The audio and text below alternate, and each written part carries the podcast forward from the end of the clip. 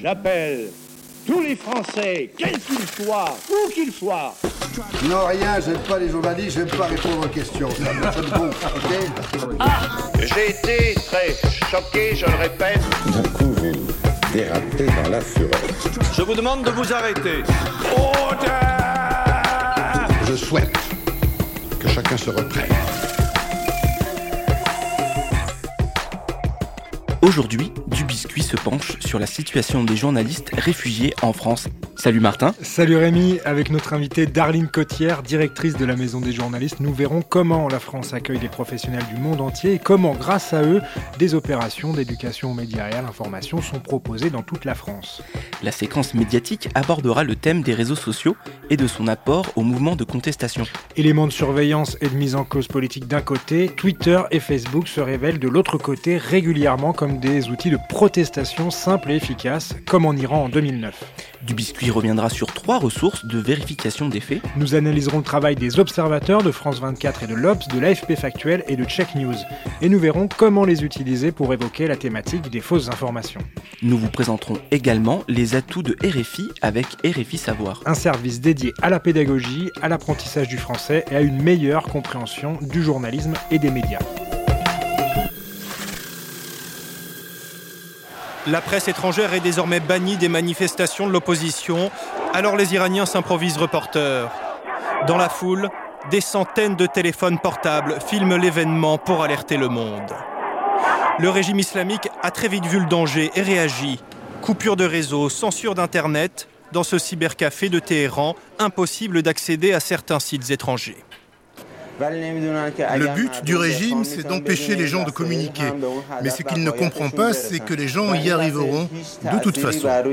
Les Iraniens se jouent de la censure grâce à des sites comme Twitter. Il permet d'envoyer des messages très courts, quasiment en direct, à des milliers de personnes dans le monde entier. Dans le journal de 20h de France 2 ce 17 juin 2009, on évoque le rôle de Twitter dans la protestation qui est en train de monter, une espèce de révolution qui ne dit pas son nom mais qui va aboutir à une forte répression, à aussi la mise en avant de messages progressistes, une mobilisation qui s'est largement faite sur les réseaux sociaux comme Twitter ou Facebook. Et est-ce que ces réseaux sociaux ont eu euh, un rôle dans les autres révolutions arabes? Oui, puisque un an après, euh, c'est euh, le Maghreb ou euh, la Méditerranée qui s'enflamme, qui va, euh, avec la population, chasser un certain nombre de dictateurs, notamment M. Ben Ali en Tunisie. Et là aussi, on peut voir le rôle de ces réseaux sociaux ou le rôle d'Internet, hein, puisque la difficulté, c'est que, on l'a entendu dans le sujet de, de France 2, tout de suite, les États vont mettre une censure, vont surveiller. Donc ces réseaux sociaux sont à la fois une superbe chose pour pouvoir s'organiser, communiquer, parfois euh, grâce aussi à des messageries cryptées euh, à côté. Et puis, euh, c'est aussi un objet de surveillance qu'il faut euh, pas négliger. Dans la révolution tunisienne, par exemple, Lina Ben Mehdi est une blogueuse qui est décédée récemment et elle, elle a un blog qui s'appelle Tunisian Girl. C'est la première blogueuse à aller à Bouzid. C'est dans cette ville que un vendeur de rue s'est immolé par le feu et ce qui a mis euh, le feu aux poudres à la Tunisie. Lina Ben Meni, elle va véritablement euh, utiliser ses réseaux sociaux euh, pour se faire connaître, faire connaître son combat et elle n'est pas seule. On a vu également qu'en France, par exemple, Rémi, hein, sur ce qu'on a appelé, nous les journalistes, le mouvement des Gilets jaunes, eh bien, il y avait énormément de groupes de Gilets jaunes, de personnes en colère, de personnes qui se sentaient... euh, invisibles dans les médias qui ont utilisé Facebook pour se retrouver, pour recréer de la discussion, du lien. Euh, donc chacun à son niveau peut utiliser les réseaux sociaux, mais évidemment, euh, plus on les utilise, plus ils vont être surveillés ou censurés. Et c'est là aussi où il faut avoir un œil averti et aiguisé sur, cette question pour ne pas laisser faire ces pays, ces grandes plateformes, qu'il n'y ait pas une forme de censure sur les réseaux sociaux qui s'instaure.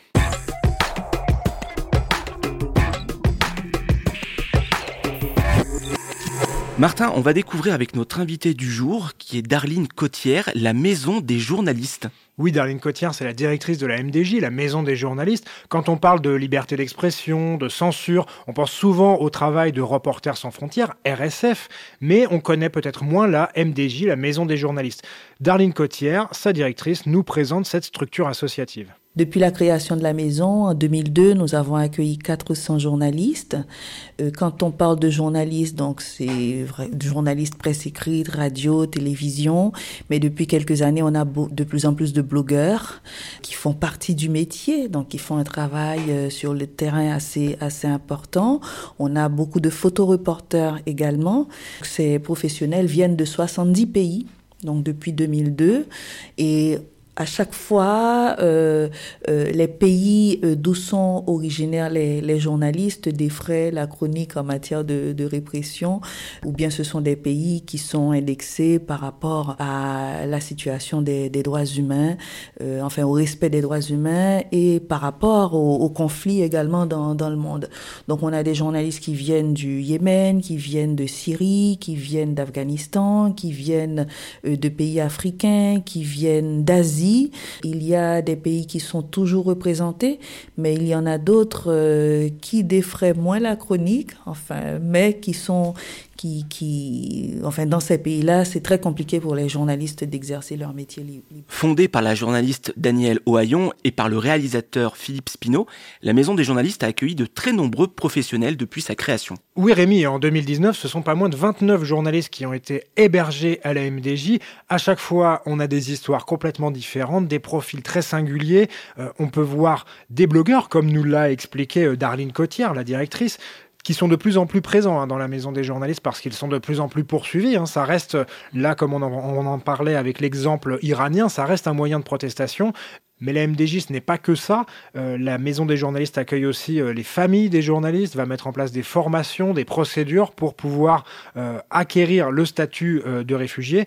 Et puis, comme nous le dit sa directrice, la MDJ offre un certain nombre d'accompagnements. On a déjà un volet social dans l'action de la Maison des journalistes parce que l'idée, c'est d'accompagner ces personnes, ces hommes et ces femmes qui ont fui en catastrophe leur pays Souvent, euh, le départ se fait justement très rapidement.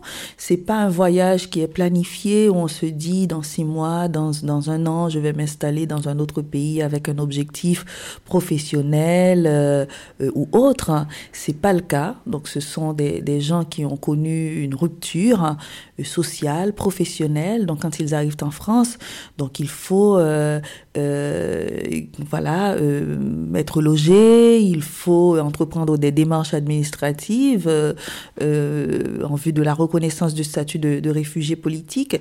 Donc c'est ce à quoi on s'emploie au quotidien pour le volet social, bien évidemment.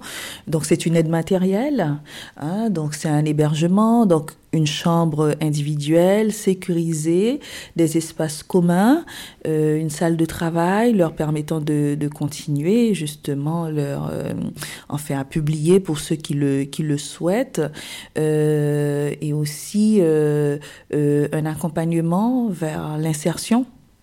Parce que on arrive en France, oui, donc déjà il faut que le statut de réfugié enfin, leur soit reconnu.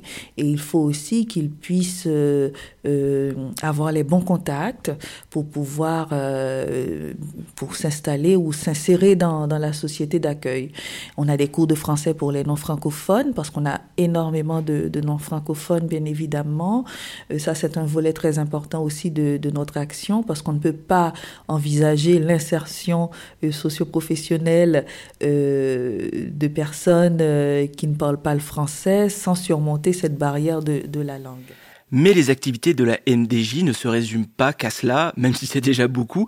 Si nous en parlons aujourd'hui, c'est aussi pour le dispositif renvoyé spécial. C'est des opérations de sensibilisation et d'éducation aux médias auprès de la jeunesse faire découvrir d'autres pratiques journalistiques aux jeunes et faire comprendre aussi que dans certains pays, ce droit fondamental qu'est euh, la liberté d'expression, la liberté de la presse, n'est pas respecté et que même dans des pays démocratiques, il faut rester vigilant euh, par rapport à, à ces, ces, questions, par rapport à, à cette valeur. Et, et donc, euh, c'est très important pour nous parce que ça répond à un vrai besoin. On l'a vu hein, après les événements malheureux qu'a connu la France, que ça soit Charlie Hebdo, que ça soit l'attaque du, du 13 novembre, on a vu que les enseignants et les éducateurs, ils étaient pour la plupart déboussolés hein, quand il s'agissait d'aborder euh, des questions euh, euh, relatives à la liberté d'expression aux jeunes.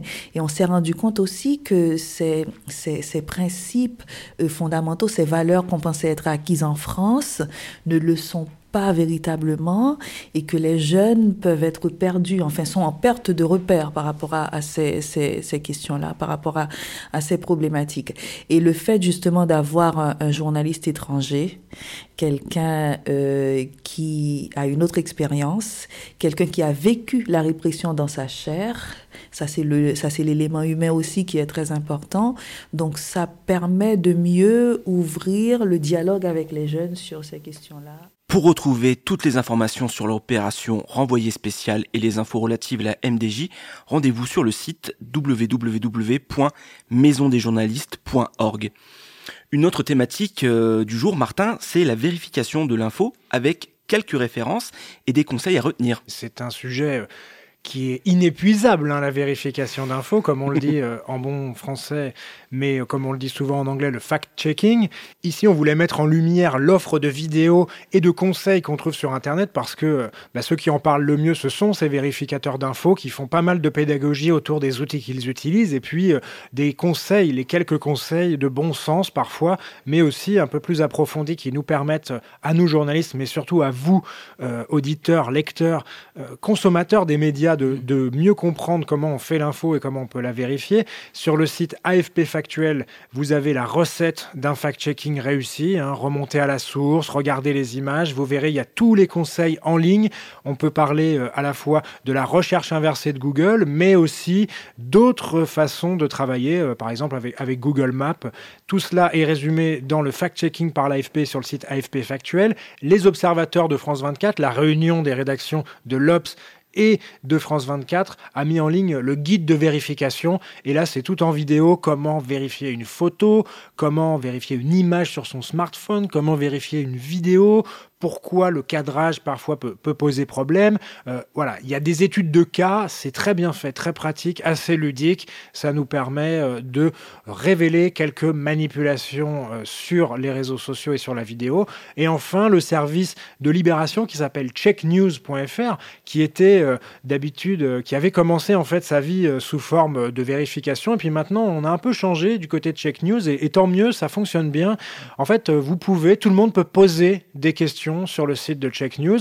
Euh, le grand public va pouvoir les sélectionner, mais la rédaction de checknews.fr va les sélectionner aussi un certain nombre hein, de questions. Ils vont essayer d'y répondre. Aujourd'hui, on en est à plus de 4500 questions qui ont trouvé des réponses sur le site de Check News.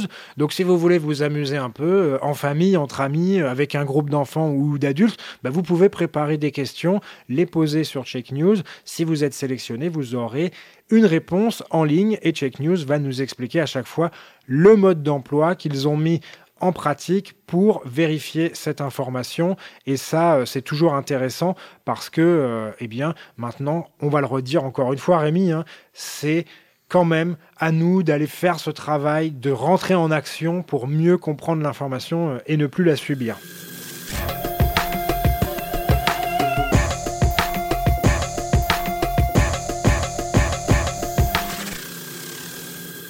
Mieux comprendre le jargon journalistique, découvrir les subtilités de la langue française et parler d'actualité, voilà certains des objectifs du service de RFI. RFI, savoir comment pouvons-nous l'utiliser? Alors Rémi, à l'image de France Info Junior, par exemple, cette chronique qu'on retrouve quotidiennement sur France Info et qui va s'adresser à hauteur d'enfants aux plus jeunes pour mm. parler d'actualité, eh bien ici, RFI s'adresse aux adultes. Oui, ça paraît euh, banal, mais parfois, il y a besoin d'expliciter un peu plus les termes, les mots, le jargon, euh, comprendre pourquoi en France, euh, dans cet univers de la francophonie qui est assez varié, mais pourquoi en France, quand on utilise tel mot, ça veut dire telle chose, quelles sont les références, les connotations. Il y a besoin de, de cette explication, et avec RFI Savoir, eh bien, on va trouver des manières de s'informer plus facile peut-être, et puis aussi le service de RFI en français facile qui nous permet avec un journal d'actualité eh bien, de, de comprendre l'actualité avec des mots plus simples. C'est pas du simplisme du tout, mais par contre, ça permet euh, à beaucoup plus de gens de comprendre et de traiter euh, l'actualité. Et quelles sont les difficultés lorsqu'on s'adresse à un public d'adultes dans des activités d'éducation aux médias alors, ce sont les mêmes hein, que l'on rencontre dans toutes sortes d'activités dès qu'on s'adresse aux adultes. Il faut euh, comprendre que les adultes ont déjà l'esprit critique, leur opinion qui est plutôt bien forgée. Ils vont pouvoir argumenter, défendre leurs idées. Et c'est ça qui est très intéressant. C'est que là, on va rentrer dans du débat véritablement construit et constructif. Euh, et puis, il faut savoir aussi que les adultes, il y a toujours quelqu'un dans l'Assemblée qui est meilleur spécialiste que nous sur le sujet dont on parle. Euh, quelqu'un parce que c'est sa passion, parce que mm. c'est son travail, et euh, bah, ça nous apporte aussi beaucoup parce que parfois on nous dit bah, là vous faites un raccourci, là c'est beaucoup plus complexe que ce que vous dites. Donc il faut pas tomber dans le simplisme d'essayer de, de, de, niveler toutes ces erreurs, tous ces constats compliqués, mais il faut plutôt être là, bienveillant, à l'écoute, euh, parfois défendre aussi euh, ses arguments et son point de vue, mm. euh, mais ne pas avoir peur de tomber dans le débat. On va pas être, nous, journalistes, dans l'éducation aux médias et à l'information, que ce soit en famille ou que ce soit en médiathèque, par exemple, avec des ateliers d'adultes. On ne sera pas là pour dire il faut lire tel journal, il faut s'informer de cette manière-là, mais plutôt d'élargir le spectre des sources, des connaissances de chacun et encore une fois, essayer de remettre au centre le l'acteur, le consommateur de l'information pour qu'il puisse euh, tout simplement euh, s'y retrouver dans, cette infobésité, dans ce labyrinthe de l'info, et puis euh, bah, nous apporter de temps en temps une petite contestation, une critique, et ça, ça, fait toujours, c'est toujours quelques pics qui permettent de repenser à nouveau notre métier. C'est tout pour cet épisode du biscuit. Merci Martin. Eh oui, c'est tout, mais c'est déjà pas mal. On a été très complet aujourd'hui. On vous rappelle avec Martin que vous pouvez retrouver cet épisode et tous les autres sur le site lechantier.radio. Salut à tous. Salut Rémi. Vous pouvez retrouver du biscuit sur le site lechantier.radio et sur Instagram. N'hésitez pas à liker, partager et à nous attribuer plein d'étoiles sur Apple Podcast. Avant de vous quitter, je vous souhaite bonne chance à chacune et à chacun d'entre vous. Au revoir.